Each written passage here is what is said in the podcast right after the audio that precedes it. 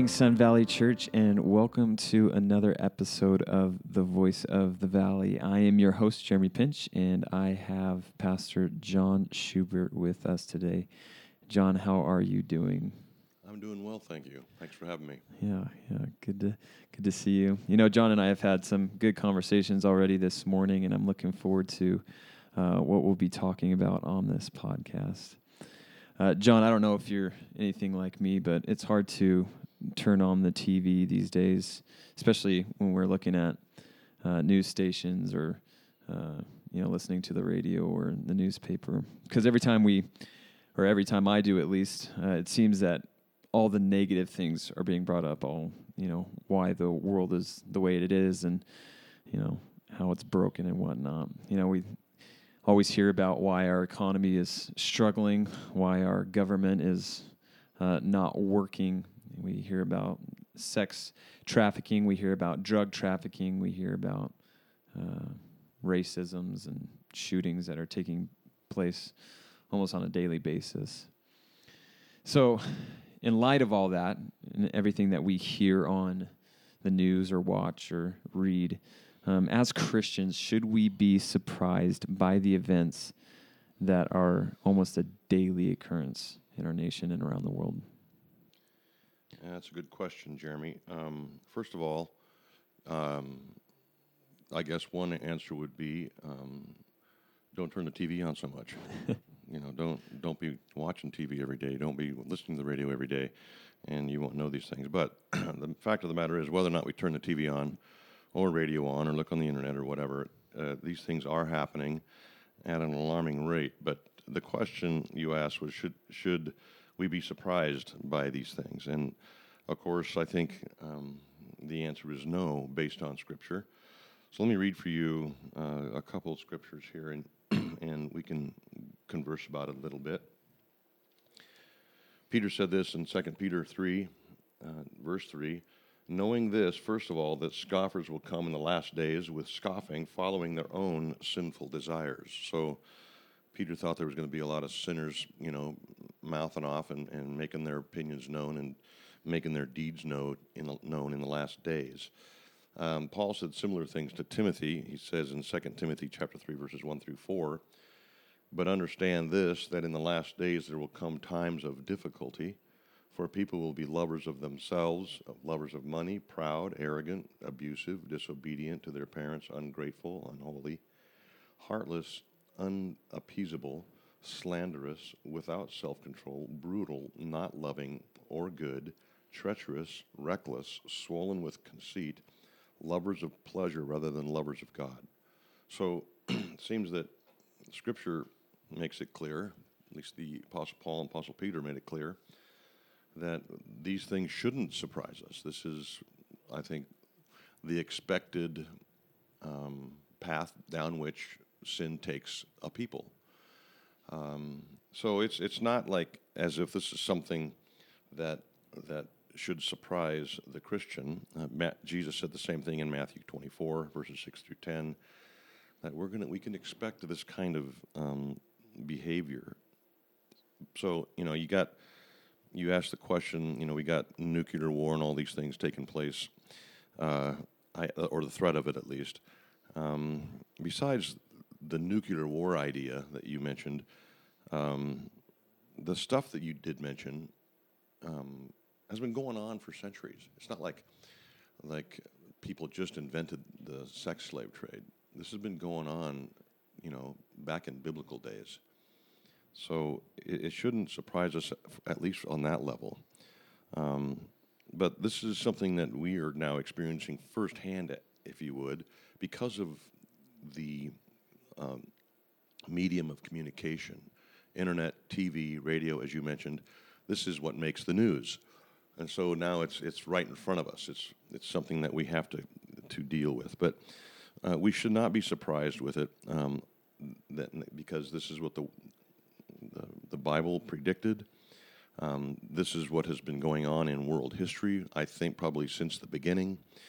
Um, sin does stuff to a culture because sin affects the people of that culture. And they become sinners and, and do sinful things. We are sinners. We don't become sinners. We well, become sinners at con, you know conception. But anyways, does that answer your question? Yeah, I think it does. And I, if if we're looking at it on a more uh, personal level as as Christians, um, it almost seems like there's a uh, global push to squeeze uh, Christianity into submission or to make it uh, to mold it into the world's uh, standards, I guess. Um, so, uh, in light of that, we've looked at you know the things that are going on around the world, but we're we're bringing it more into you know as Christians, we're we're uh, feeling this more of a hostility, animosity. It seems like. Um, so, how do we respond as Christians in the face of of that animosity towards uh, our particular beliefs? Well, I think it, it, this is probably just a, continuation of my first answer, and that is um, we can expect that kind of you know reaction to Christianity whenever there's um, light or right um, in the world or in a relationship. It, cro- it causes a reaction, a recoiling, a, a, a rejection of even to Jesus, especially to Jesus in John 3. The light has come into the world, but the world has rejected it. Um, John 1, verse 11, Jesus came to his own, but his own people didn't know him. So there's this natural aversion to, a natural sinful aversion to anything moral, anything righteous. And of course, uh, we experience that the more righteous we, we live, the more godly we are, the more we are accused of, of you know, uh, going against the flow and causing, you know, disturbance or, uh, or ruckus just because we standing we're standing we stand up for what's right. So we we should expect it. Jesus foretold it. Paul foretold it. Peter foretold it. Um, we, we shouldn't be surprised at this, Peter said, when we encounter fiery trials as if something strange were happening to us. It's not a surprise, it's expected. I remember when David was younger, my, my oldest, he would come home just totally flabbergasted at how he was being treated because he wouldn't do certain things that the other boys wanted him to do. And uh, he, he just couldn't comprehend it, couldn't get his mind around it. And so Sherry and I had to teach him when he was very young that you know this is the world, David. Uh, everybody doesn't love Jesus. Everybody doesn't have a moral standard, you know, and so uh, don't be surprised when you get flack for standing up for it. When you when you stand up for what's right, when you establish the light, the right, the moral line, um, you you immediately alienate people because by establishing the standard, you're you're pointing their actions out as wrong, and no one likes that. And so, their reaction to us is to be expected. But um, since it's to be expected, I think we should prepare for it, right, as Christians. And how do we prepare for this kind of reaction to godliness? Well, first of all, we need to know Scripture. We need to be ready for the kind of uh, reaction that we'll be getting. We need to make sure that we're familiar with the Scripture, with the words of Christ, with the words of the apostles um, that speak of these things, that prepare us spiritually for these things. And I think another, another thing we can do to prepare ourselves and our children is to pray. Pray for relief from those circumstances. Pray for those who are applying pressure or who are causing us difficulty. Pray for them. Pray for your own wisdom. Um, ask God to give you insight on how to deal with people who are, if you're in a personal situation, that is. Um, pray, pray for God to give you wisdom on how to deal with that interpersonal struggle you're having with your coworker or a, a, a fellow student who might be giving you difficulty or pressure or um, causing you problems because of your stance for Christ. Pray for them. And then, secondly, I think we need to see this difficulty that we face in the world um, as a rejection of Christ, a rejection of His church. And so we need to deepen our relationships with the church, with God's people. So when I get into a challenging um, circumstance, I can call you and I can say, hey, Jeremy, I'm struggling with this person. They're giving me grief because of I, I've said this or I've said that, and it's right, and I, and I can't, you know, I can't, you know, just ignore the situation because what's going on is wrong, and I said something about it. Now I'm catching grief from my coworkers. Um, you would be able to come alongside me as a Christian brother and pray for me, encourage me, direct me back to the scriptures. And so, our commitment to the Word of God individually, our commitment to prayer, and our commitment to the community of faith, I think, are the things that we need to use when we face these things. Yeah, as you were as you were talking, John, I was, I was reminded of of John 15 as as Christ is about to go to the cross. You know, he he reminds his disciples that the world's gonna hate you. Yep. if it hated me, it'll hate you. Yeah, the, wor- the world's going to hate you because of me. Yeah. Um, so it really it really shouldn't throw us off. It shouldn't surprise us when that stuff happens. No, in fact, uh, um, the Bible tells us to um, be joyful, be thankful that we're counted worthy. It says this in Acts. Remember when Peter and John were were publicly beaten because of the their faith and their uh, public preaching. They were they were publicly beaten and ridiculed and you know humiliated, and says that they they left rejoicing because they were counted worthy of the cause of Christ. So you know your your perspective is important. If you can take on that attitude, that wow, I, have just actually suffered for Christ. Oh, that's that's pretty exciting. Mm. You know, we're counted worthy. Yeah. Yeah. Yeah. Well, uh, you know this this nation that we live in. You know, God is God has gracious, graciously uh, given us um, a democratic republic in which we can, you know, vote for our local, our state, and national leaders. But as as Christians, uh, given the last two uh, questions that were were answered, as Christians, what are we to make of uh, a leadership uh, whom we ideologically disagree with? Um, or, in other words, how should we respond to a government that will uh, willingly rewrite the definition of what marriage is, will re- uh, willingly rewrite what uh, man and woman are? Um, who are w- willing to take the lives of millions of unborn children. How do we how do we respond as Christians to leadership that that willingly does those things? Sure. Well, I think it's always good to look back in history and see what others have done. Other Christians, how have they responded to their circumstances, dire circumstances in many cases.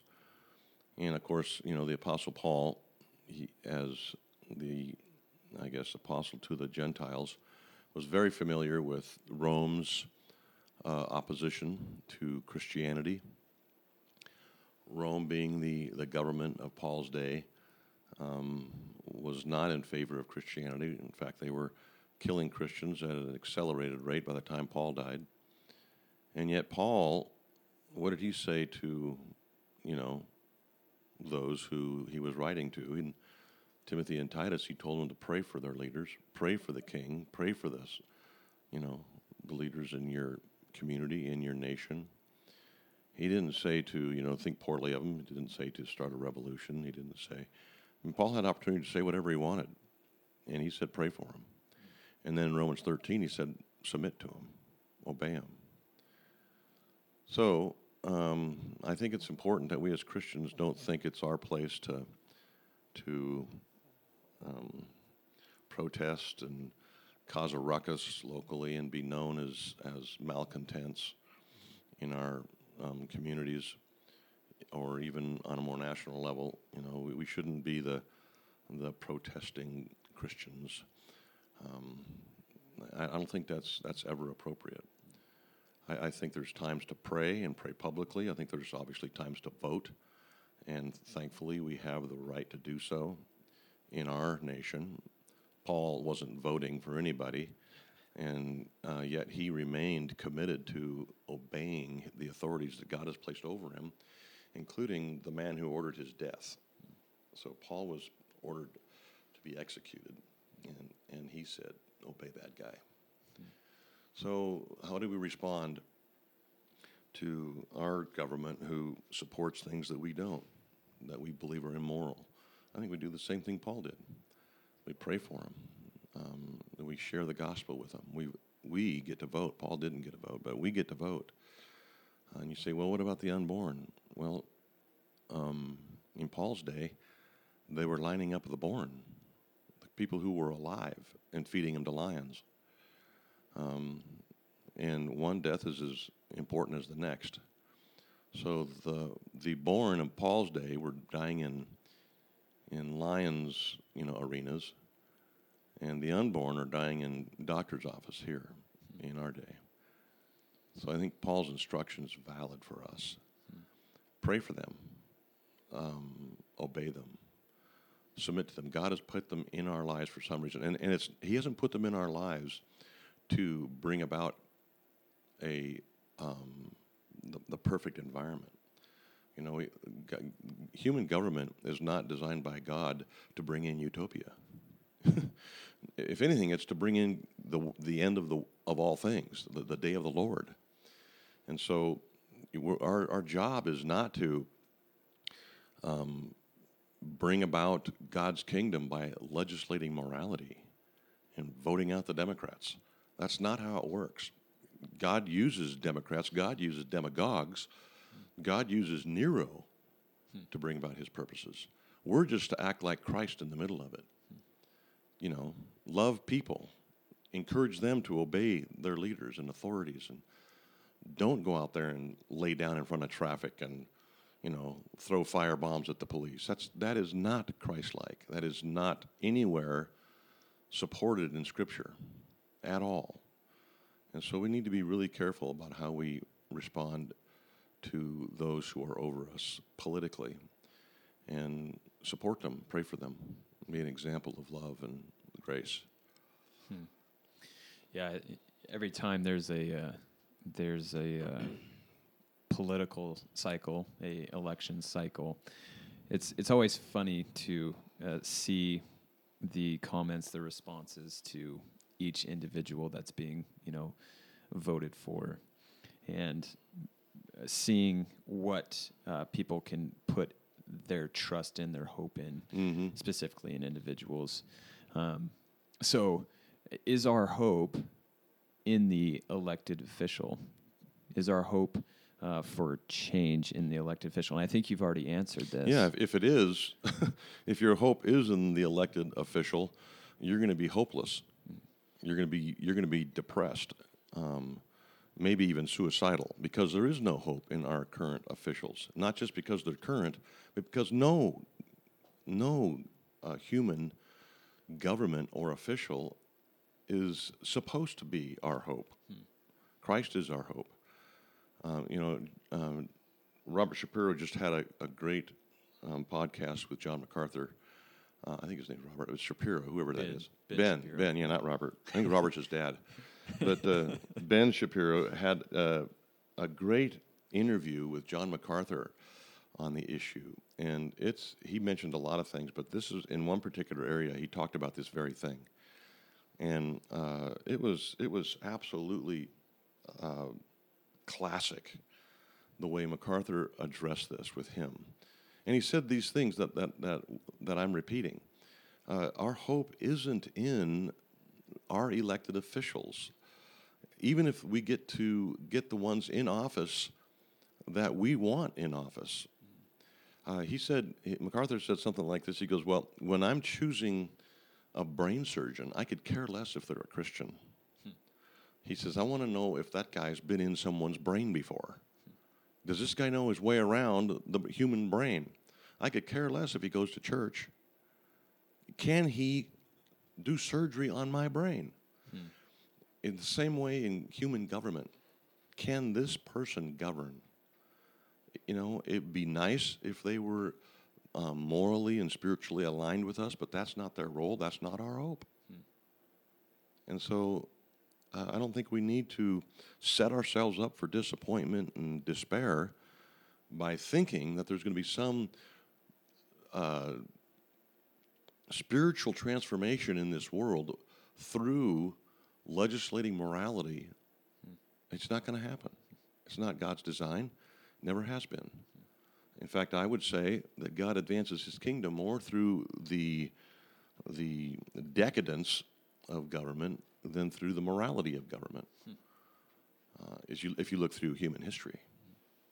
So, Yeah, I think of you know I think of Israel as they were crying out for a king, you know, and they get Saul who was great yeah, for a time, and then he Sure. failed, and then David who was great for a time, and then Yeah. he failed, and then Solomon who was great for a time, and then he failed. and then all the rest failed. yeah. Yeah, except for Manasseh, I think. Yeah. But Until Christ, you know, Yeah. who is the king. Um, yeah, so that's our hope. You know, that's our future. That's that's what we look to. That's who we live for. So we we we live in this world as ambassadors for Christ. Um, he is our King. He is our ultimate authority, um, and He has said through Paul, you know, submit to your earthly leaders. Yeah.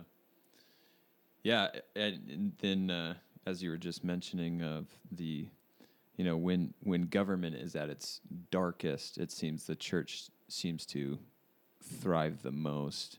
You know, you look at the persecuted church around the Sure. world. Um, Well, even if even if it doesn't externally thrive, God's kingdom marches on. Even if we don't see any kind of external visible sign of church growth, for example, the kingdom of God marches on to the the wonderful culmination of that event of that whole story. And that story includes human failure by God's design. So I I don't think we need to be worried about uh, dysfunctional government or um, policies that are anti-biblical. I mean, I don't mean that we ignore them. I think we should vote for biblical values and, and people who represent them.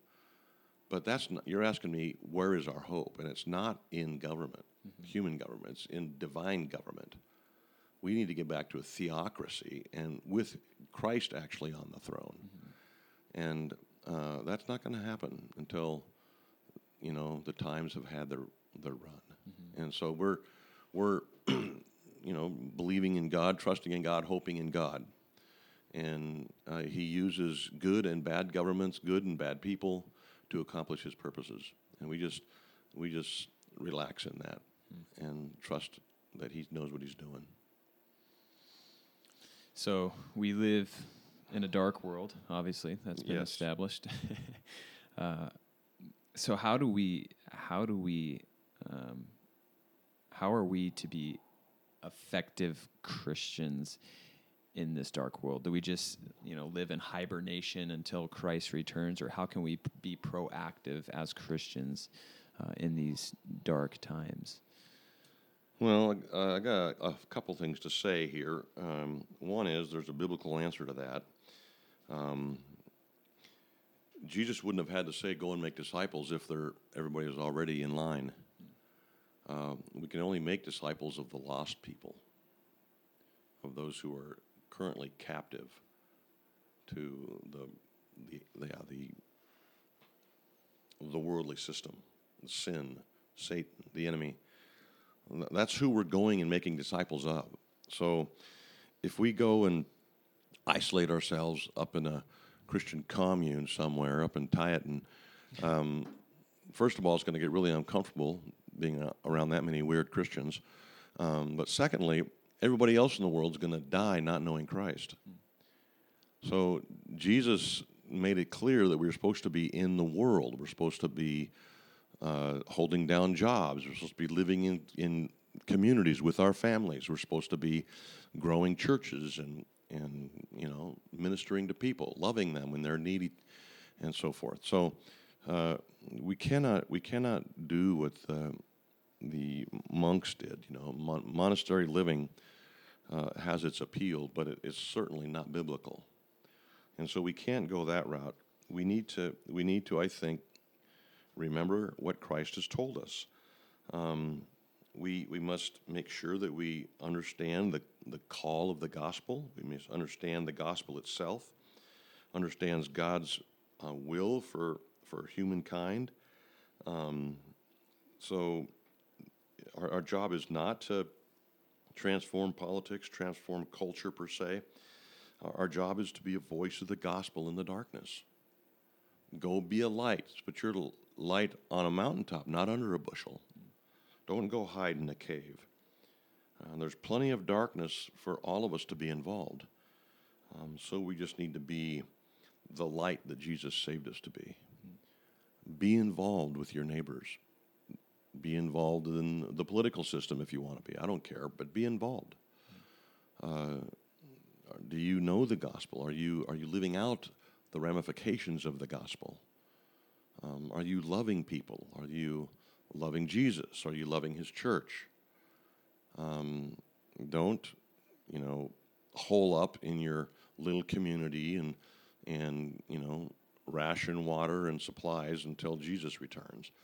Uh, no, we need to be out there living in the world, getting our hands dirty, uh, being on sports teams, being on bowling teams, um, you know, volunteering at hospitals and you know retirement communities and getting involved in the local you know bluegrass club or whatever.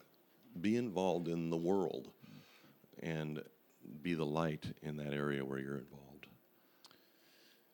Yeah, I think of, I think of, uh, I think it's First Peter, Second Peter, Second Peter two, First Peter two, where it's one of those. One of those two, where Peter's calling, he's calling the church and he says, "You are a chosen race, yes a royal holy priesthood, people, uh, to proc- proclaim the excellencies of Him who called you out of yeah yeah darkness." not to disappear into a cave but to proclaim the excellencies Yeah. exactly that's a good one Yeah, yeah, So yeah, I mean, there's no there's no really alternative for the Christian who wants to please the Lord.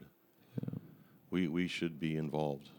in so you don't community. you don't have to be a, a pastor or a um, you know some super spiritual giant in order to be a light in this dark world Uh, I would prefer that you weren't a, some spiritual super giant yeah or super spiritual giant Yeah. or whatever you said. um, uh, we don't we don't really we need a few of those, and we've got them. yeah You know, we've got we've got enough. You know, super spiritual giants. Uh, we've got enough. You know, world-renowned theologians and and you know flamboyant pastors. We need troops on the ground, and uh, this is where we come in. This is our role. Um, we have our marching orders. We have our commander in chief. We've got the organizational structure. Now, just go, just do it. Um, and we all have different interests, and I think by God's design. You know, you may you may be interested in soccer. I may be interested in fly fishing, while my wife may be interested in who knows what sewing. Um, use whatever interest God has given you to connect with the world in need and share Christ. Um, so, yeah, and you know, wait for that wonderful day when you're going to hear, "Well done, thou good and faithful servant." He's not going to ask you if you were a super spiritual giant. He's going to ask you really simple things like, "Did you get out of bed and go to work with a smile on your face? Did you share Christ with anybody? Did you meet anybody's need? Did you bring a cup of cold water to anybody?" I think Jesus said something like that. yeah And so I think that that's what we need to do and live life joyfully to its fullest until we die and then go be with the Lord. Yeah. Yeah, I mean, that great day will come, and there's this passage in, in Revelation 21 that's of great encouragement, or it should be of great encouragement and excitement uh, for the Christian. And it says in Revelation 21 3, it says this And I heard a loud voice from the throne saying, Behold, the dwelling place of God is with man.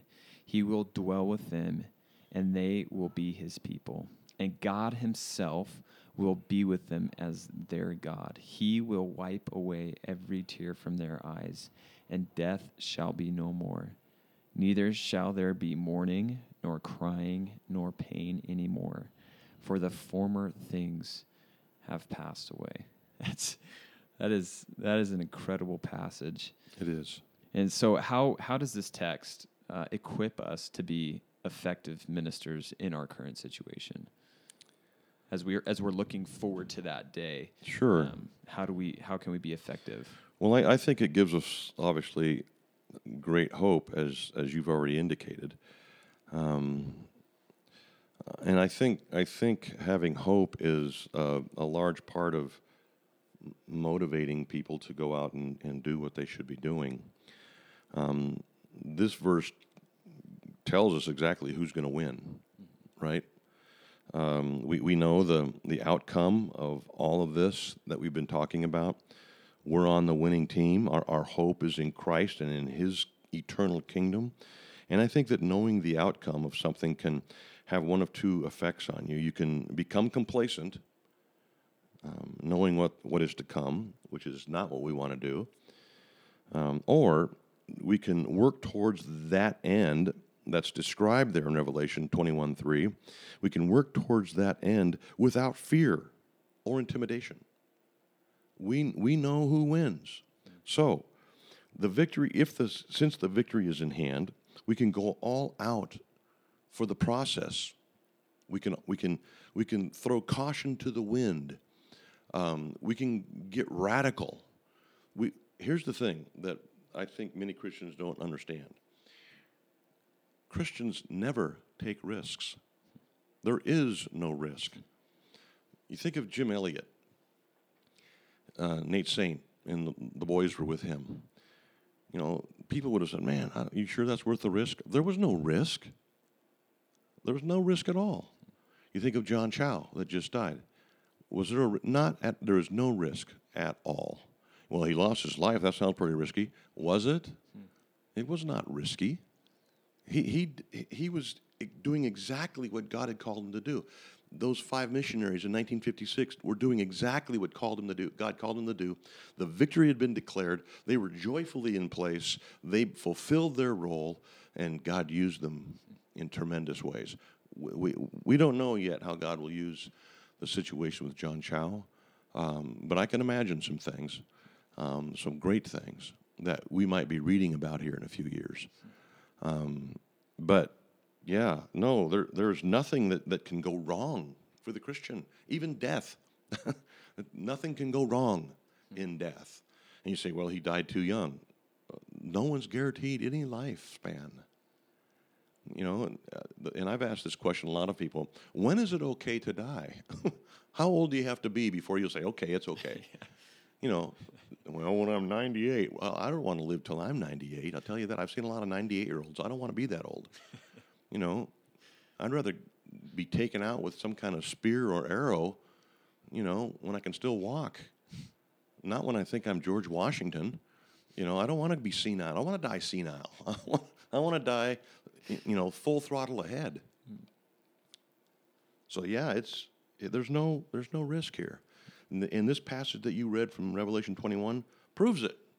This is the picture of, the, of, of our future, and it is victorious. So why mess around with unimportant things on this planet? Why why get concerned about your you know 401k or your you know do you have the latest car or clothes? Who cares? You know, it, no one cares but you. So, you know, I would say go all out for the kingdom of God. Uh, throw caution to the wind.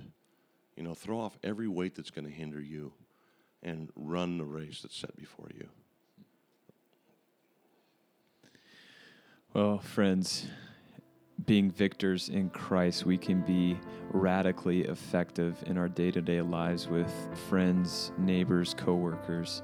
And we pray that this podcast has been of great encouragement to you. And we pray that even as you go about your day today, that God would use you greatly for the kingdom and that He uh, would use you to draw many people to Himself. We pray that you guys have a great and wonderful day, and we look forward to being with you next week. Have a great day.